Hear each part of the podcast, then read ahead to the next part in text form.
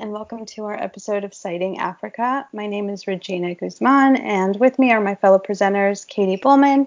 Hi, everyone. And Polly Healey. Hiya. We're here today to discuss an incredibly important and actually quite relevant question with what's happening in the world today, and that is what makes an idea, theory, or concept go viral and become hegemonic within international development? We hope you enjoy the episode.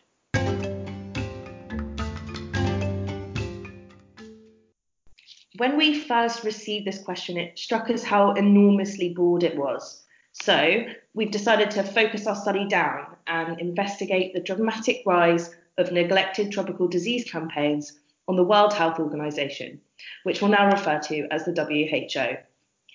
We've been very fortunate to get in contact with some key individuals from agencies and academics working on these topics, which have helped build our understanding and will be featured throughout. Our hypothesis going into this research is that power dynamics and framing will be key. This podcast will come to you in four parts. We'll start by having a look at some academic theory, which is especially important in understanding how different ideas gain traction within international organisations. Then, in our second section, we will briefly introduce what neglected tropical diseases are and give a background to them in the World Health Organization.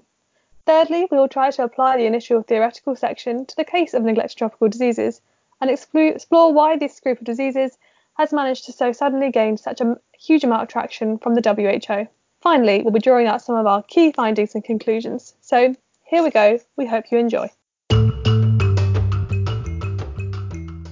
Institutions use power to push intellectual and policy narratives. Different institutions gain power in different ways, but in the case of the WHO, this is derived from their member states. The different management of outputs from the WHO have come from broader global agendas, despite the organisation itself probably being one of the more strategic and autonomous within its policy design. Organisations such as the WHO draw their information from social scientific knowledge, and the policies that are produced as a result are shaped and enforced by politics. There are two theories about power that are especially relevant to our conversation about neglected tropical diseases today. The first is the theory of three dimensions of power by former LSE professor Steven Lukes, and it claims that power is exercised in three ways decision making power, non decision making power, and ideological power. A really quick breakdown of those three dimensions is the following. The decision making power is the public dimension that has to do with policy and with political action. The second, non decision making power, is what sets the political agenda in debates and makes certain issues acceptable or unacceptable in public forums. And then lastly is ideological power, and that's what influences people's thoughts. So this has less to do with action and more about the norms and ideas that influence those actions. The second theory is constructivism, which Katie will expand on a bit more later. But for now, I'll just mention that it is about how international institutions like the WHO have the capacity to capture ideas on a systemic level, which then get adopted by a range of influential actors that can legitimize political action based on those ideas. So basically, international organizations have the power to diffuse norms and ideas that then get translated into global rules and practices. Building on this, there's been a lot of research in the field of global health on how and why certain health problems, groups of diseases, and concepts gain traction and attention at an international level. This became particularly apparent in the era of the early 2000s, when HIV/AIDS was dominating global health policy making and funding. One influential academic, Jeremy Shiffman, wrote a number of articles on this topic. He argues that social constructivism is one of the most useful frameworks through which to understand global health decision making. This is a short snippet from his 2009 article. The rise and fall of a global health issue may have less to do with how important it is in any objective sense than how supporters of the issue come to understand and portray its importance. Specifically, those issues that attract attention may be ones in which policy community members have discovered frames, ways of positioning an issue that resonate with global and national political elites, and then established institutions that can sustain these frames. I do not imply that there is no connection between material conditions and issue attention in global health. I do mean to suggest that the connection may be loose and that it is always mediated by social interpretations.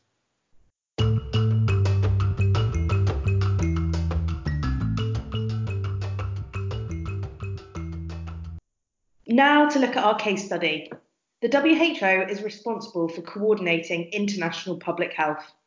Its roles consist of setting norms and standards, articulating policy options, providing technical support to countries, monitoring and assessing health trends, and finally, shaping the global health research agenda.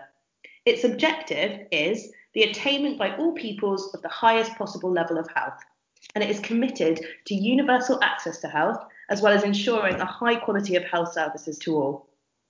We chose the WHO and subsequently neglected tropical diseases because the parameters of their work focuses on avoidable diseases and excess mortality that have persisted, as well as treatable infectious diseases that remain a major cause of deaths. This is critically important to development, and the key thing I want to mention here is the fact that these are diseases of poverty. They disproportionately affect people of the global south, with around 58% of the populations of low income countries requiring these treatments for neglected tropical diseases. But what are neglected tropical diseases? So we were really lucky to be able to speak to an expert on this issue, Yael Velleman. She is the Director of Policy at the SCI Foundation, which is a not for profit supporting programs targeting parasitic diseases in sub Saharan Africa. Here's what she has to say about how we should understand neglected tropical diseases. So, um, Technically speaking, it's um, it's a list of varying lengths. So if you um, if you go by the WHO definition, there are um, 20 diseases. Um, some of them are disease groups, and some of them are individual diseases. And as you say, they're caused by a variety of pathogens. They could be virus, uh, viruses, bacteria, protozoa, parasites um, and they have different manifestations. Um, what they do have in common, though, and the reason that they were grouped into this list is this issue of neglect. So they are um, issues that are neglected, but they also affect what you'd call neglected populations.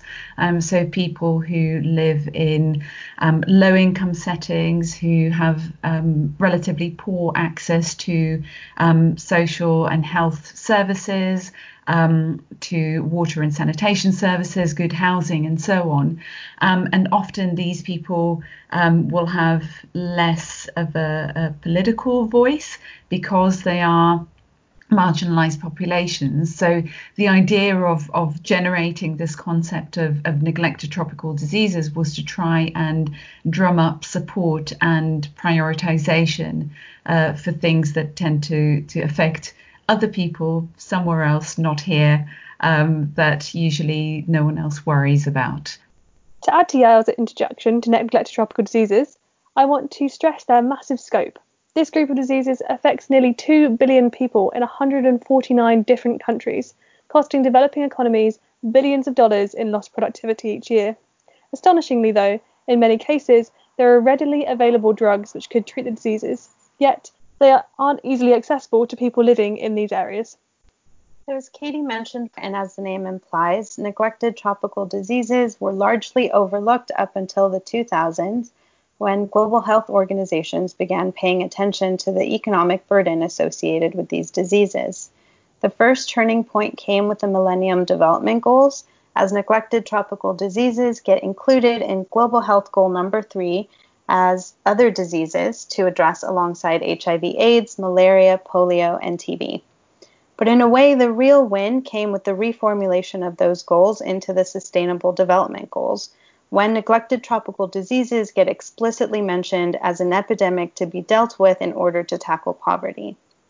That, together with the rise of econometrics and international development, gave way to a boom in mass drug administration campaigns in which drugs for neglected tropical diseases get blanketly administered once a year to endemic communities, regardless of who is infected and who isn't.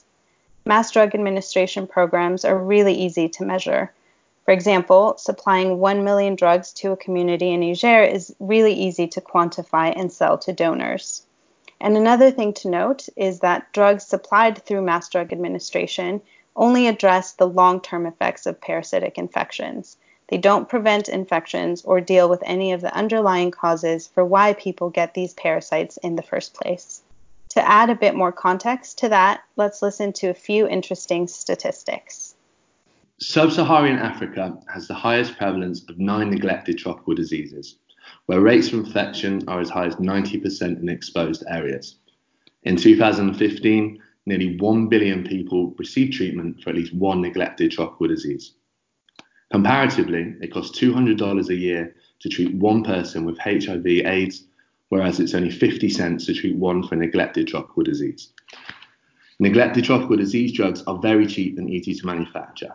So pharmaceutical companies donate the drugs for free. And as an example of the scope of this, GlaxoSmithKline donates a billion treatments per year to treat school-aged children in Africa. In regard to why international health institutions, such as the WHO, have responded to neglected tropical diseases in the way that they have, and the reason this has gained such traction, can be attributed to social and political explanations. Put simply, this is the idea that issues that get funding and attention are the ones where policymakers have been able to frame the issue in a way that resonates with both global and national political elites. Institutions are therefore set up in a way that reflects this. The post MDG period was a time of focus towards the issue of poverty reduction. Major organisations operating in this field were able to tap into this poverty reduction discourse, among them those representing neglected tropical diseases. These diseases have been closely linked to the poverty cycle, reducing the productivity of the workforce through excess morbidity and mortality. This is Yael from the SCI Foundation again, talking about how econometric and poverty reduction frames have proved essential to advancing NTDs in the international agenda.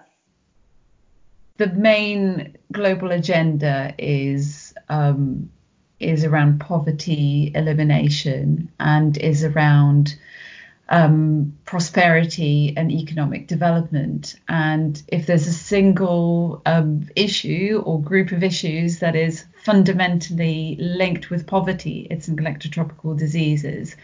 Not only because they um, contribute to this cycle of um, of poverty and neglect, but also because um, if you look at NTD prevalence, if you look at where the need is, and um, also look at where there are multiple diseases in the same populations, it basically tells you where poor people are, where the people are that need um, to be better targeted, better reached by services. So um, it's a very, very useful proxy um, for for poverty, um, and I think that that is very um, easy for people to get their heads around, but also very useful when you're trying to measure what your impact is and why you're as a donor spending what you're spending.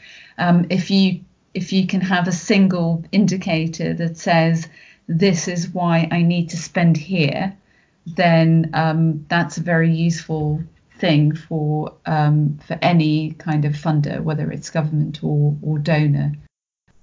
As a result of this framing, there has been a huge amount of lobbying that has proved to be highly successful. Subsequently, pharmaceuticals have been donating millions of drugs for free. The reasons for this have been political and economic, such as the expansion of markets for biomedicine or brand promotion. Another really important factor to consider within these framing debates is the importance of the power dynamics within an international organisation, which includes an examination of who controls knowledge production about global health and development at large. Since the 2000s, the rise of philanthrocapitalism has been drastically changing the shape of global health politics and interventions. The Bill and Melinda Gates Foundation is the largest and most influential of these philanthropic organizations. According to the foundation, they have donated 50 billion US dollars since inception, the majority of this being fueled into global health campaigning, which has given them huge influence at the WHO. We spoke to institutional theory and health development expert Ken Shadlen on the biggest changes taking place within global health in the past 20 years. And here is what he had to say on this issue. I think that the biggest thing has been the emergence, this is hardly original, but the emergence of big philanthropic players on the scene. So, I mean, the Gates Foundation is playing a role that I don't think any organization has ever played like it's qualitatively bigger and different than anything anyone. So I think the and they're not alone. There's all sorts of other philanthropic organizations. There's all these product development partnerships, vaccines alliances, all these things. But the the role of the Gates Foundation and other sort of they're not private companies, they're sort of philanthropic agencies is I think huge. These donors therefore have changed the international agenda owing to their focus on a business common sense attitude to development policy. As Yael highlighted earlier, this approach has facilitated a focus upon evidence based decision making grounded in econometric and quantitative data. It should be no surprise, therefore, that econometric frames have been heavily employed by the actors and institutions representing neglected tropical diseases to facilitate the meteoric rise on the agenda. One academic, David Canning, for example, argues that investing in neglected tropical diseases is the most cost effective way to use scarce health budgets. The changing nature of power within the WHO and the growing importance of econometric analysis thus enabled neglected tropical diseases to capture attention on the global scale. And second, I just want to highlight how the word neglect itself serves as a really powerful frame. Having a group of diseases termed neglected tropical diseases makes the issue a clearly moralistic one. So then the only possible approach to this neglect is treatment. The word neglect is intrinsically loaded with ethical issues about a group of diseases that disproportionately affects the world's poorest population, which was well outlined by Yael from the SCI Foundation early on. The focus on technological solutions for specific diseases has been quite heavily criticised, a central concern being the vertical programs that have been pursued by the WHO to combat the big three diseases, which are HIV AIDS, malaria, and TB that have resulted in the expense of other priorities until now, with the growing focus on NTDs as discussed throughout the podcast so far. During our discussion with Professor Shadlen, these are the major issues that he recognises within NTD treatment campaigns.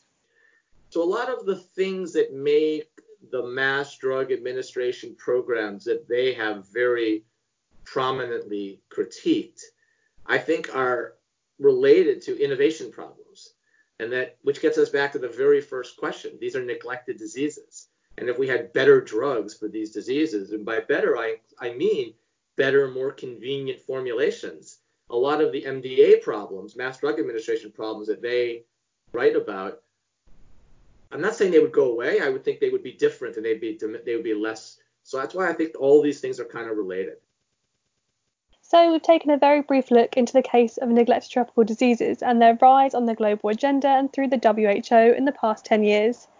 Neglected tropical diseases are a hugely interesting and highly political topic, which we've only been able to touch the surface of. However, our ultimate argument is that neglected tropical diseases have been framed in such a way which has resonated with policymakers in the WHO and fit into existing agendas, including poverty reduction and econometric decision making. Although mass drug administration has become the world's largest public health initiative, these campaigns have actually done very little to address issues of systemic poverty, which has been the environment in which neglected tropical diseases have been able to prosper. There are issues such as reinfection, lack of education regarding the diseases and their treatments, or fears and rumours around side effects and the real purposes of the drugs. There have been calls for the creation of strong public sectors as well as an increase in targeting of the most vulnerable populations. There has been a change in focus to the social welfare of people. To wrap things up and to ground the conversation back in the dimensions of power that we discussed earlier, I just want to say that ideas are at the core of public health communication, and organizations like the WHO act as the decision making powers that set the guidelines and standards for policy. These standards then get adopted by political elites who can translate the ideas into political action. And finally, there's the ideological dimension to power, and that's really strong frames set not only policy, but the way we understand issues and norms. We'd like to finish with this thought from Yael about what we can learn about the broader ebb and flow of global health agendas, which have formed the basis of this discussion and apply now to the current COVID 19 crisis. Anyone who's ever worked on, on global health issues would know that um, that moment in the sunshine when your issue gets attention doesn't last for very long unless you keep at it and you continue to make it relevant. Um, if if there's anything uh, happening at the moment to to show us that it's it's the current outbreak. You know, um, there are trends in global health and they come and go.